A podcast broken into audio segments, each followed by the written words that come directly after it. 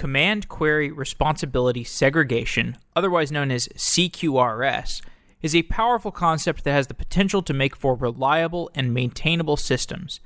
It is also broadly misunderstood and means different things to different people. Derek Comartin learned about the idea of CQRS after viewing some talks by Greg Young, and he has since successfully applied the CQRS approach with great success. It's transformed the way that he views features, business requirements, and dependencies. The result is a system that is easier to maintain and faster to enhance. Among Derek's key lessons are the idea that slices are better than layers, mediators improve dependency management, and cohesion is better applied to business concerns than to technical ones. In this episode, Derek is joined by Dave Rael, who is the host of Developer on Fire. He's guest hosting this episode, and they sit down for a conversation about CQRS and how to apply it to make code your own and to separate it from technical concerns in order to make your software development operation work better and faster. I want to thank Dave Rael for guest hosting this conversation, and his show Developer on Fire is great. And if you like this episode, let me know. If you don't like it, let me know. Give us any sort of feedback. We are piloting some guest hosts, and we want to open up the floor to other voices. So please let us know your feedback.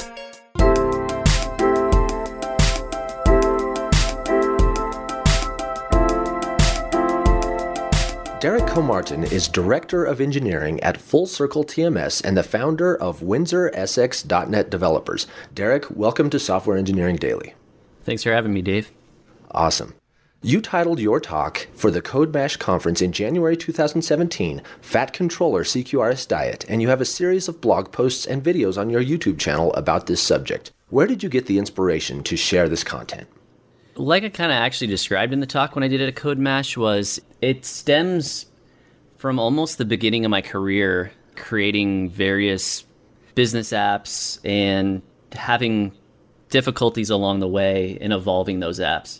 So, kind of as I described in, in my talk, and, and really with the, the subject of it was working at a distribution company, and the app that we were creating kind of morphed over time from being a native WinForm app, then moving along to a an ASP.NET MVC app, and trying to share code between the two, and the coupling that was happening to the native WinForm app and the MVC app, and the difficulties that that posed. Because there is a diverse audience that may not necessarily be Windows and, and .NET familiar, can you just tell me a little bit more about what are WinForm apps? Yeah, so a WinForm app is, I would say, the classic version of creating a native Windows kind of GUI application. Sure. So that's what WinForm refers to. There's the newer version of creating those apps in WPF, Windows Presentation Foundation. So that's kind of the native Windows UI side of the mix. And then there is. So, yeah, okay. So you're in a situation here where you've got this native Windows client and this ASP.NET application, and you are dealing with kind of several concerns of common functionality between them and some disparate functionality. And so that's kind of the context for going down this path and experiencing some of the pain that you felt in application development and, and some of that stuff. Can you set a little bit more context, just describing some of the pain that you were experiencing? Yeah, so it's exactly what you're describing. In like specifics, it was related to that the application had the commonality between order entry. So orders would come into the system in the native application. These were generally entered in house, like actually internally in the company. We would, this goes back, I'm showing the age of the application here. This goes back where a lot of our orders were mail orders, so that they would be sent in Wow. over ah. physical mail, and we had an actual data entry department that would be basically rekeying orders into the system. And then as the web kind of evolved and it became important to have a presence online, having that same order entry functionality in our MVC app and that was really the, the crux of the issue because there was a lot of business logic that related to the items and the products that you could add to an order and what the prices may be at any given time. It was a constantly changing month to month set of business rules. So being able to share that code, not to really just the, I should clarify, it's not really about sharing the code. It was more about sharing the concepts and the features Okay. in order entry between the two applications. Okay, so you had this great overlap of things that you were doing, and that was just leading to a lot of duplication and a lot of really maintenance nightmare, I guess is kind of what I'm hearing there. Is that about right? Yeah, just d- duplication. And I mean, it, this doesn't seem like a difficult problem of being able to share code between separate applications, and it's fundamentally not. But how you go about doing that is ultimately what my talk was about with related to CQRS and how CQRS helped alleviate those I mean, it was one solution to the problem, I guess. Yeah, that makes sense. So, two things obviously jump out in that title, right? They're grabbing the attention. One of them is the emphasis on CQRS that you really just said there, and the other is on bloated controllers, right? The idea that there's too much code in this web thing. I think let's give a high level overview of both CQRS and controller bloat, and then we'll just dive into each of those and kind of the relationship between them. Does that sound like a good way to go forward here? Sure, yeah, that makes sense. All right. So, Okay, so yeah, go go ahead with you know not all of the listeners are necessarily going to be familiar with the MVC pattern, right? And they may not know what we mean when we talk about controllers. I think that's a good place to start here. Is can you give a quick introduction to what we're talking about with controllers?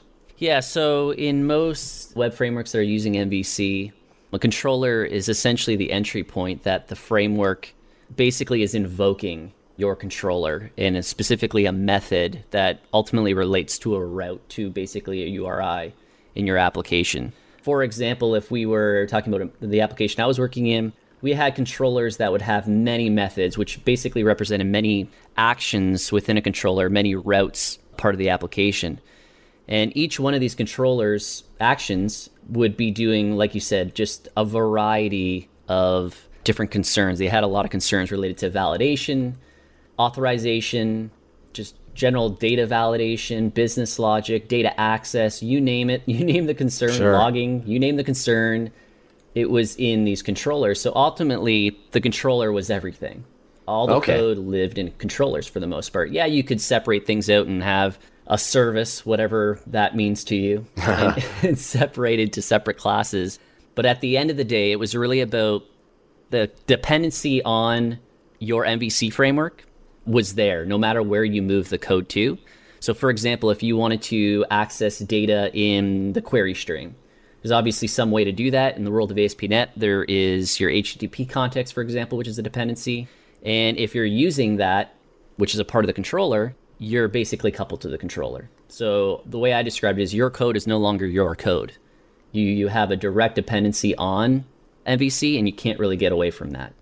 Okay, so I, I think you answered the next thing that I wanted to ask about there is really just what's so wrong with having these thicker controllers, right? I mean, you gave a description that it's really just your code that is handling a request, right? Or, or some kind of action from the user. And then you, you, kind of described that having a lot of dependencies on the framework, right? That this particular code, it knows about the web or it knows about that you're in a native Windows application and some of that stuff and you wanted to separate out your business logic from that thing that's specific to the technology that you're writing on. Why is that? What's so important about that separation? Exactly, is that I think it came to the point where we realized are we writing an application or are we writing a web application? Mm. Like, there's nothing necessarily wrong with creating a web application that you're going to be coupled and bound to your web framework as long as you realize you're making that choice. In our particular case, we had multiple front ends essentially to the application. So it's not that we were creating a web application, we were creating an application that had a web front end. It also had a native Windows front end. So that's really where the distinction is. I, there's nothing necessarily wrong with coupling yourself to it if you're just you're you're aware that you're making that decision. Okay, yeah. So this really facilitated that that vision of being able to just lift up this code and put it into different places. And you were struggling with that because of this coupling of the code itself, the the business logic to the specific platform it was running on. Yeah, exactly. Okay, that makes sense. So I, I think we kind of talked about the controllers there and why this was important. Let's move on to the insight that you gained from applying CQRS. Now, I'm sure there's a wide variety of listener familiarity with the idea of CQRS. For some, it's a new and unfamiliar term. Others may have heard of it and want to know more. Still others are probably applying it, probably with varying degrees of success and varying interpretations of what it might mean. Simply put, CQRS is confusing, and a lot of us have differing ideas about what it is, and we'll need to get into CQRS and what it means. But I think first and more fundamentally, why, right? Well, what is the problem that CQRS addresses and why this is worthy of attention? Yeah, there's a lot there's a lot going on there with CQRS and what definition and we can get into that, but for me it was really about like a command or a query in that specific unit of what it is, of what its responsibility is. Whether it be you're mutating state of the system or you're returning a value from the system. Thinking of it that way, once you go deeper than that, but that just general premise of separating reads and writes can be really beneficial and it has a lot of implications. Okay, yeah, and I think we will certainly get deeper into how that benefited you and some of those things. Let's talk about those terms, right? So CQRS, command query responsibility segregation. You already mentioned, right, commands and queries being the big the big distinction there, right? And segregating those things is, is kind of the crux of what CQRS is all about. What are commands and queries? I think you, you already started to touch on, right, separating reads and writes and, and what that is. Well, why is it good to treat those things differently and separately? Well, there's a couple different reasons for me there, but I'm going to deviate a little bit and really more focus on, at least to begin this conversation, of what it is not. Okay. Because you kind of mentioned it of like what the confusion is. And I'm totally guilty of this early on when I started understanding what CQRS was and some of the blog posts, et cetera, that you would read. And it really it goes back to Greg Young, who coined the term along with Udi. Greg has a post. It dates back probably now. Just seven. want to clarify there. Udi Dahan was was the reference that when when you say Udi there. Yeah, Udi Dahan and Greg Young. So Greg Young has a a blog post. I don't even know how old it is. It's it's fairly old, where he he mentions just it's just not that complicated as what it's being made out to be. it's really just simply a matter of separating the changing of state in your system as a command and returning a value as a query. And it's nothing more than that. I think where the problem lies is if people have a little bit of a misunderstanding with it is if you I mean, if you're searching for CQRS, you're going to find a lot of articles or blog posts or even, you know, I mean, samples on GitHub that are doing CQRS, but they're doing a bunch of other things with it. They are mm. either trying to demonstrate some concepts, like technical concepts that people may use in domain driven design. They may be showing how you can do event sourcing. They may be using things like a service bus or queues. They may be using multiple data stores. And yeah, yeah CQRS facilitates. That's why I said it has some implications that it kind of enables you to do different things. But ultimately, fun, like it's not, that isn't CQRS. CQRS is simply the fact that you're going to have mutating state of your system be a separate concern than reading the state of your system. And that's it.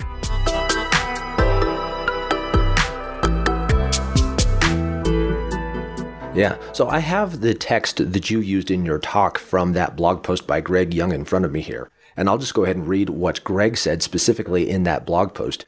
CQRS, and quote here, right? CQRS is simply the creation of two objects where there was previously only one.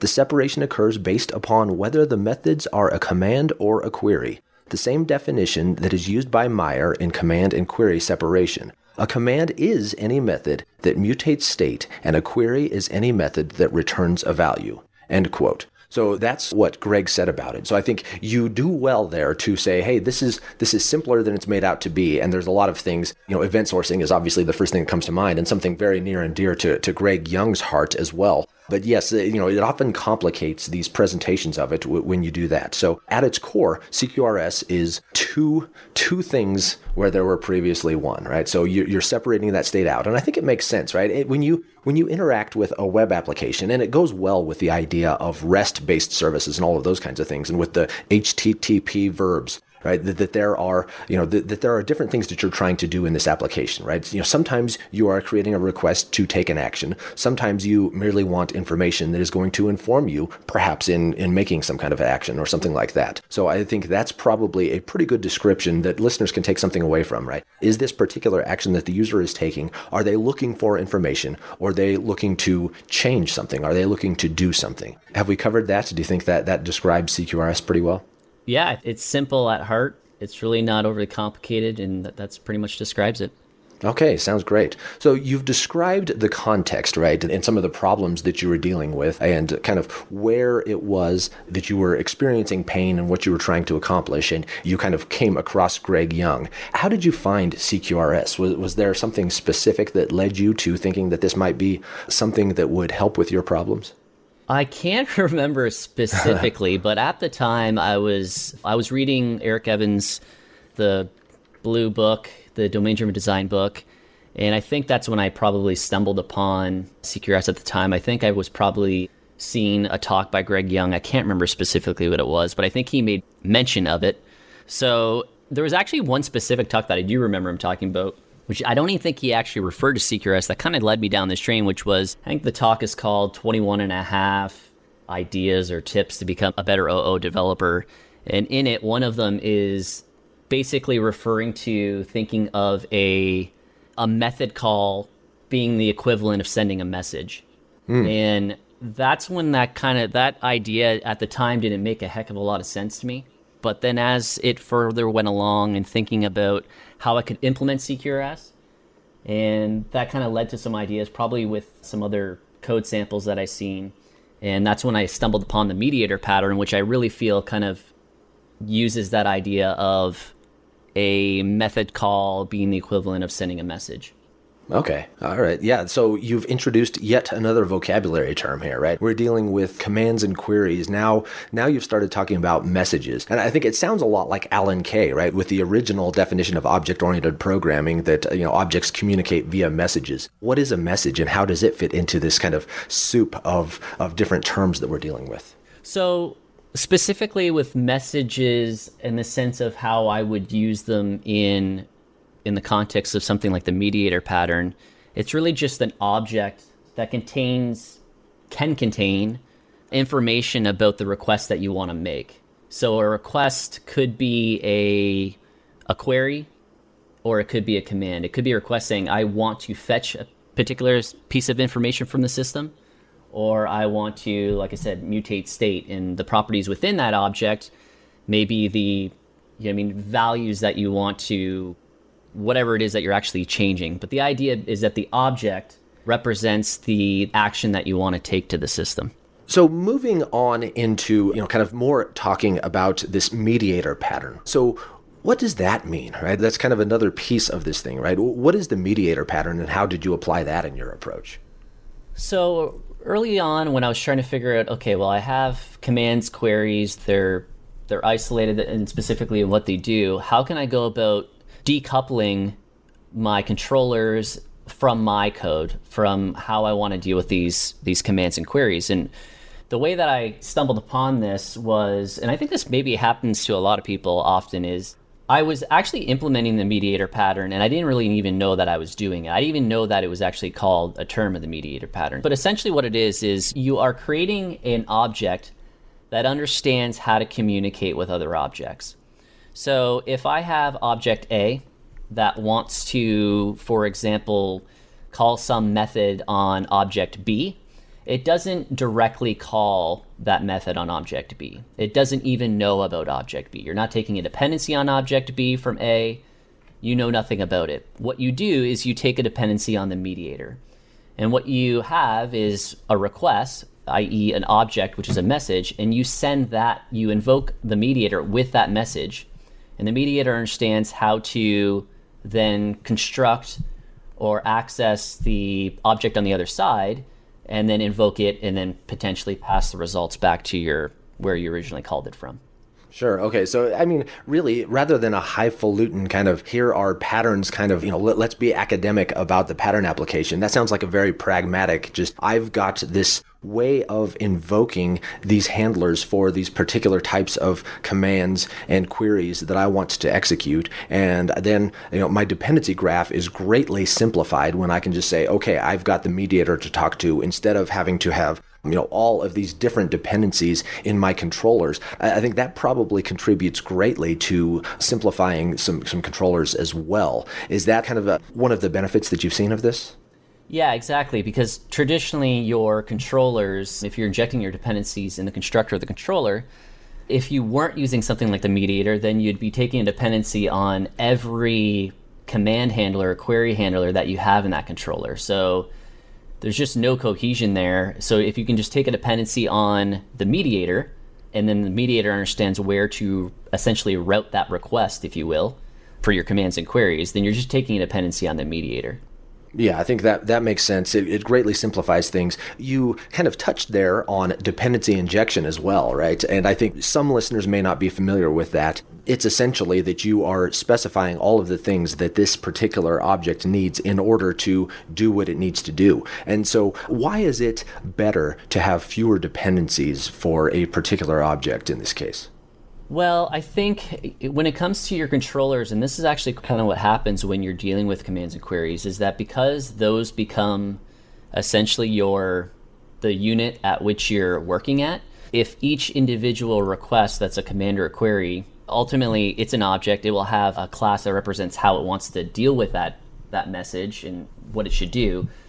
But then you can decide per those small little units what the dependencies are that they have. So rather than having, like for example, in a controller where you have, you know, I mean, maybe you're taking a dependency on, I don't know, some database connection, if you will, and that database connection is only used in one method, for example. Well, you're taking a dependency for one particular method in a class, which the only reason is, is because you just have these controllers that they're they're just there's no cohesion between any of the methods. They're really just framework code, you know what I mean? Sure. That that really has nothing to do with your app. So just keeping those small, keeping the dependencies small, and the way I describe it is having your code be your code and not littering it through your framework code. Keeping that that integration boundary between your framework and your code as as separated as possible. Yeah, I like that. So it's, you know, some people would say that, well, if there's not a lot of cohesion in your class, then that's a smell already. But there may be a lot of reasons why, you know, pathing and some things like that, where you may want some of those operations on the same controller, and your concerns in a web application may be different than they are through the rest of your application. So I think that does provide kind of a nice way of keeping some separation of concerns among those things. Another thing that, in my experience, testing really is something that can get very painful when you've got a lot of dependencies on your classes. Can you talk about how it might help with your testing effort and to make things more more maintainable if you have this smaller number of dependencies as well? Yeah, so when you start thinking about commands and queries, specifically in testing them, it really simplifies it because then that particular unit, like I said, it really does only have dependencies on the things that that operation needs to do, that query or command actually needs. So uh, for me, what I've been moving towards is testing what I consider a feature. So more in a like a vertical slice approach rather than layers. So a feature to me could be a command, it could be a query, it could be a combination of them if need be. But the idea being is that you're testing a specific command or query, which is a feature. So I don't tend to mock a lot for that particular reason. And I'll let the dependencies, unless the dependency is something that's specifically out of my control that is external. Sure. So it's really thinking about testing kind of in a vertical slice rather than in the unit for me being a command or a query. I like that. It's really appealing to be able to look at things in business cases rather than trying to test along technical lines and some of those things. So I, think that's that's really appealing, and it simplifies things too. And when you talk about mocks and some of that stuff, and starting to have complex dependency graphs, uh, it becomes a very difficult maintenance story. Just keeping your tests up to date, and I think that's one of the barriers that keeps a lot of people from doing a lot of testing is just the pain of having to manage all of that a layered approach. In your talk and in some of your materials on your blog and YouTube, you compare and contrast like a layered architecture approach to this idea of CQRS being kind of the, the trimming factor in, in a lot of what you've done now. Can you just describe too what is a layered architecture and what are some of the promises that it makes and some of the ways that it might fall short on that? Yeah, so originally when we started moving code from having everything in our controllers and in our WinForms, the first thing we moved towards was a layered approach. So we decided to extract separate technical concerns, if you will, data access, business logic, different validation into their own layers, their own projects. And I mean the the idea there being is that you can ultimately refactor or rewrite any of those layers without interfering with the other layers. And that sounds great on the surface, although, I mean, it has some issues in that if the layer becomes so large, the likelihood of rewriting an entire layer becomes seemingly less feasible. Yeah. So ultimately, what we ended up doing and noticing kind of this as a, as a pain point was when we want to make small changes. So a small change could just be the simple fact of maybe it's a, a new feature that we need to add some new data to the database. Well, that required us to go into the data access layer and make a change to some object, maybe if we're using a, an ORM. So we have some, you know, I mean, class that represents a table in the database. So we've got to make a change there.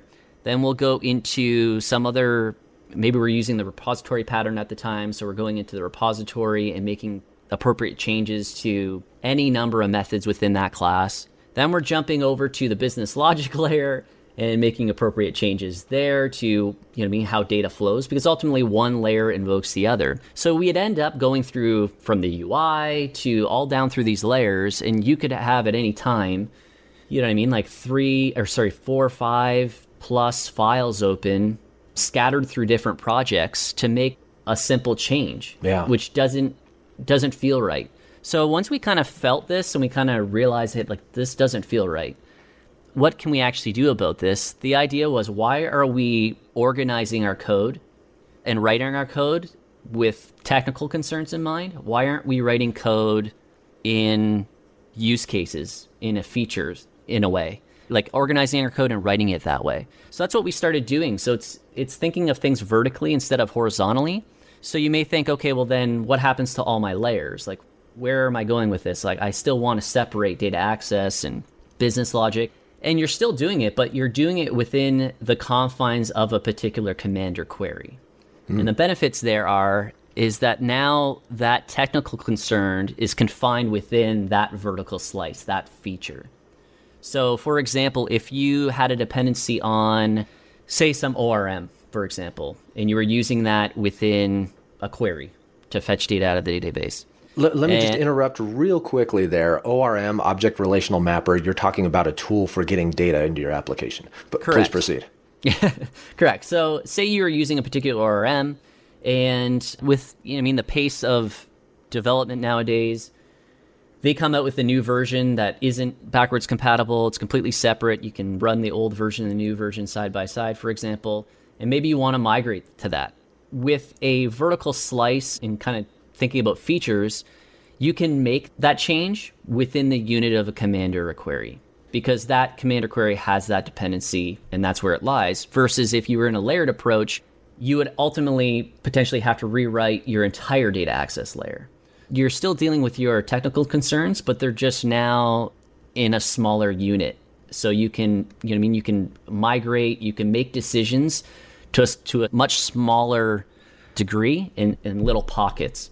Yeah, yeah. Autonomy, right? I think is, is basically the word that I hear you saying there. That you've got these things that can can take a character of their own, and you can make changes to small pieces rather than having to have the big bang test everything kind of approach to to getting a new application. And that's very appealing. I think that's a lot of why the world has started saying microservices all the time, right? Is that term applicable to what we're talking about here, or is that something completely different? It could be in the sense that you're kind of what you're referring to is you're just you're thinking of smaller units. So it you're getting in that vein but this doesn't necessarily mean that you are deploying them independently or how you deploy them is a separate concern entirely.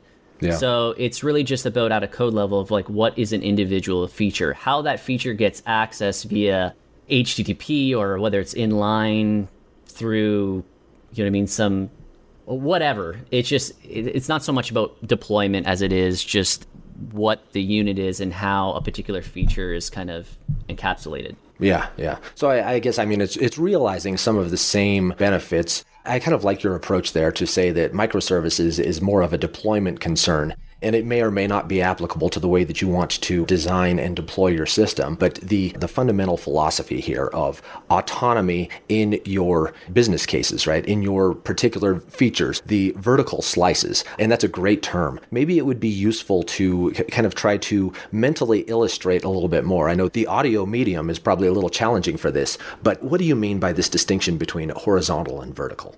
So the best way I could describe it, the way I've seen, is with a layered approach, thinking of like a cake, like a birthday cake, and having different layers that represent the technical concern. So maybe at the very top you have the top layer, which is you know I mean some UI, and then below that there may be some business logic layer that deals with obviously business logic validation, that type of stuff, and then subsequently it calls your data access layer, and data access then calls a layer below that, which could be your data storage. So instead of dealing with layers that are application wide, take a slice out of that cake. Take a piece of the cake out, and you'll still see the layers, but now you're dealing with, instead of the entire cake, you're dealing with just the slice of it. So, kind of to circle back to what I said before, is that if you now just have these little slices, you can decide what one of those layers inside that cake is, and they may not all be the same. Great, yeah, and, and that sound you know testing is improved when you can look at a business case and all of those kinds of things rather than having to test these technical layers. So very appealing. So we've touched quite a bit on CQRS being broadly misunderstood, right? In that context, what are some of the common misconceptions about CQRS and some of the confusion? And more broadly, I guess, is CQRS a golden hammer, right? Is it something that's applicable in all situations? So when we talk about the confusion, I guess it's it's kind of what I stated before. Is I think it's just because it enables so much, and once people get really excited about CQRS and see the where it can take them and the things that allows you to do with event sourcing, which then leads to being able to have different models for read and write purposes and for querying. So I think that's where the confusion lies is like I said, it's just a lot of the resources that you can find mention just they mention more than just CQRS. And the lines become a little bit blurry if you're not really sure what's going on there. So I think that's the confusion. You said it at the very beginning whether people are actually doing CQRS to begin with and they may not know it. And I'd argue mm. that's probably the case. The difference being is whether you're strict to it or not, and whether you're just aware of it, whether you're aware of that you have particular actions in your system that are specifically for mutating state or specifically for returning values. I get the sense that there's probably a lot of people that are doing it. They don't realize they're doing it. And the benefit, if they did, would be more so along the lines of where it can take them and, and how it can help various aspects of their application.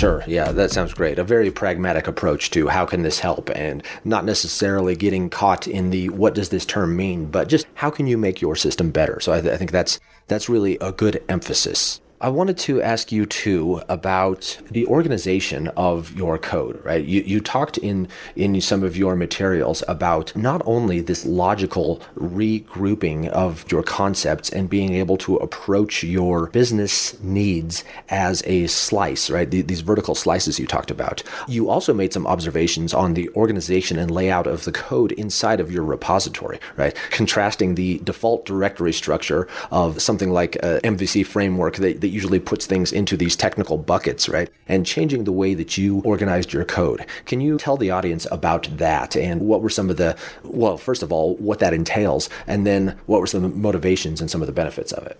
Yeah, so it took a while. Once, even once I was kind of mentally thinking about commands and queries as being features and kind of driving my code that way, it was interesting that I was so ingrained with organizing code that way that I continued doing it still. So I would still have controllers in a controllers folder. I would still have my commands and queries in separated folders. And it wasn't until actually quite a bit afterwards where I mentioned the pain of having multiple files open when the layered approach. And that kind of came back to me like, why am I doing this? Why am I organizing code in a technical way? Why am I doing it that way when I everything I'm thinking about is is about use cases? So I just decided I'm going to put code all in the same place, even to the extreme of I put it essentially all in one file now, where I'll have a controller and its action within one file. That same file, I'll put the class that represents my query or command, and subsequently its handler, and maybe any events that it may publish, etc., and, and subsequent things that are all relating to that individual feature. And then what that kind of enabled is the ability to just, if you are making a change or you're adding new functionality, you're essentially dealing within one file, essentially, or there's obviously going to be some shared concerns through different features, but you're keeping this to a minimum essentially. So you're really only having to jump to one place. You're not jumping around projects and separate files. So that's ultimately what I do. I, I for the most part, create a folder called just a features folder. And then mm. subsequently, I name them everything according to what the actual feature is, and I just lump everything together heresy, right? You're a heretic for doing this, right? I mean, it, it's it's common procedure, right? That you're going to want to separate those things. I think a lot of people had a very visceral reaction to React.js, right? By taking that same approach, having your markup, your JavaScript, maybe even style in the same file. That this is wrong. This is not a separation of concerns. But the Facebook developers said, no, you know what? We want to separate business concerns rather than separating these technical concerns. And, and you've gone that same way. And I think you've illustrated illustrated very well the benefits of why you're keeping those concepts in your mind as you're working with it. You're grouping things together that you're working with together, and that's very appealing. So, can you make the case for why why it's not necessarily a bad thing to have some different types of technology in some of the same areas? I guess because I mean, like when we were talking about business concerns versus technical concerns, we're the ones that care about the technical concerns as developers. The end users don't. They care about features, and that's ultimately what I'm after is delivering value. So just I guess my mindset of, of switching more towards that and being not that you're not concerned or care about the technical ends of things. That's that's really not the case. It's more about about delivering value and how quickly I can do that. And for me, it's it was in our team being able to think about individual features. So if we're working on a given project, we can kind of work, if we're working independently on features, we can do so without stepping on each other's toes. Mm. And we're just that mindset of that vertical slice and what that means rather than technical concerns that all need to be grouped together. It's actually interesting, especially when you start going to commands and queries, you start realizing that there isn't a lot of sharing necessarily going on so that if I put everything in separate folders in separate projects, there's really no reuse there potentially. So I might have like why not put them together? There why have to jump around between some folder that contains all the data access where one of those methods is only used in one place. Yeah, yeah. Yeah, it might depend on your context, right? I think early Absolutely. on you talked about having a web application and a native Windows application and needing to share that code. In which case, putting controllers together with with some of your your business concerns, your command handlers and, and query handlers, that might not make as much sense because of the need to share those across the application. But uh, you know, in a case where you're just dealing with a web application, then your structure may be more optimized. Uh, you know, depending on those contexts. Yeah, I'll give you a little bit of an example of, of where I was going with that. Is and I hope people can relate to this, and I'm not on an island here, is when using the repo- like a repository or repository pattern. This is the way this would go. Somebody would create a new need to implement a new feature, and it required data access. So when we were using our layered approach, ultimately what they would go do is create some new method in the repository Let's would... just pause for a moment, right? I, I, think a lot of listeners may not be familiar with the repository pattern, right? It's another one of those things. You're really just talking about methods for accessing data when you Correct. when you say repository pattern here. Yeah, so just you know, I mean, some class that represents methods for accessing data, whether that be as well as updating, deleting data, whatever the case may be, data access. So let's say that we had to implement a new feature where we needed to fetch out some product information from the database.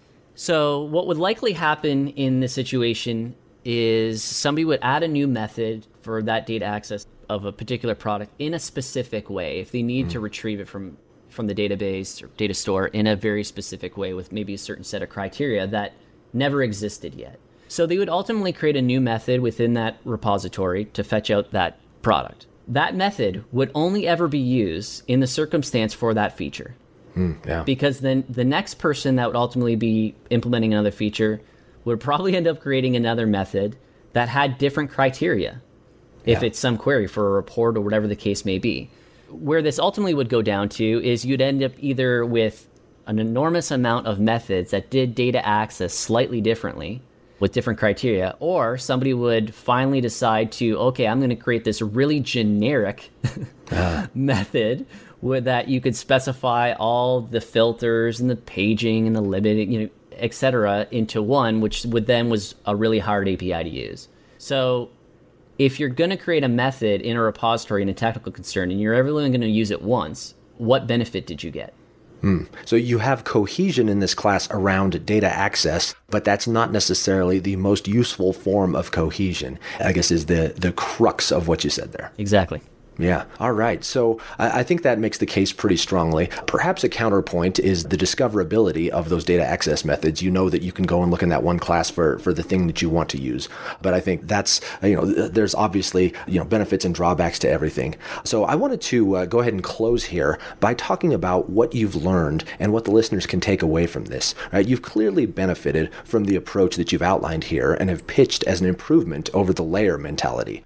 Why? What are the key takeaways and key benefits that you can leave us with that you have realized from the feature slices approach and having left behind the layered pile? I guess it's just because it allows us to move faster, quicker in the sense of being able to deliver individual features that deliver value to our product and to our customers.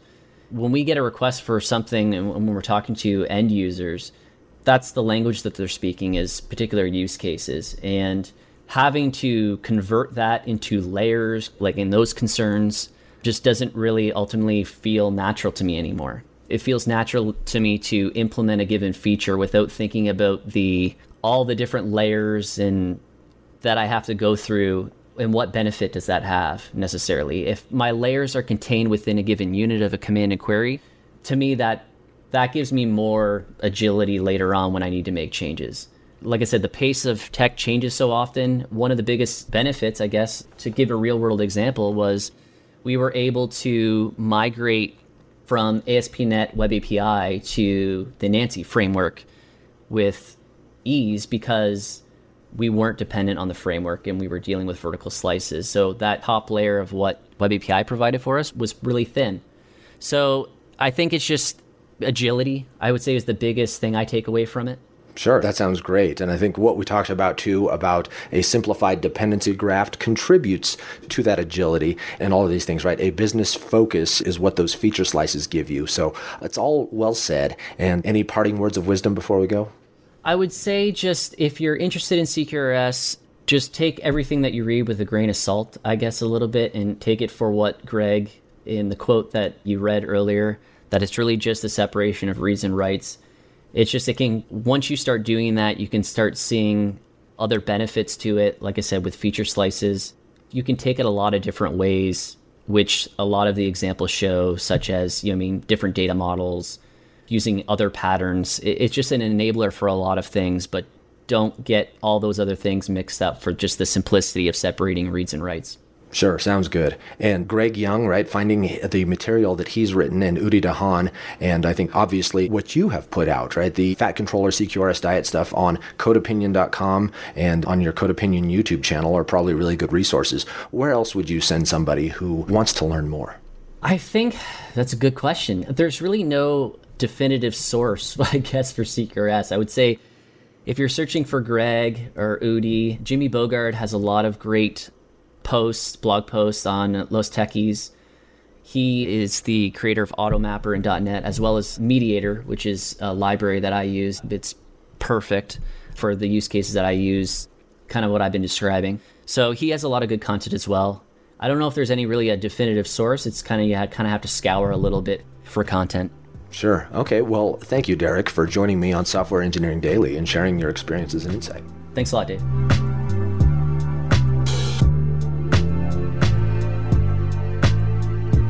Wow.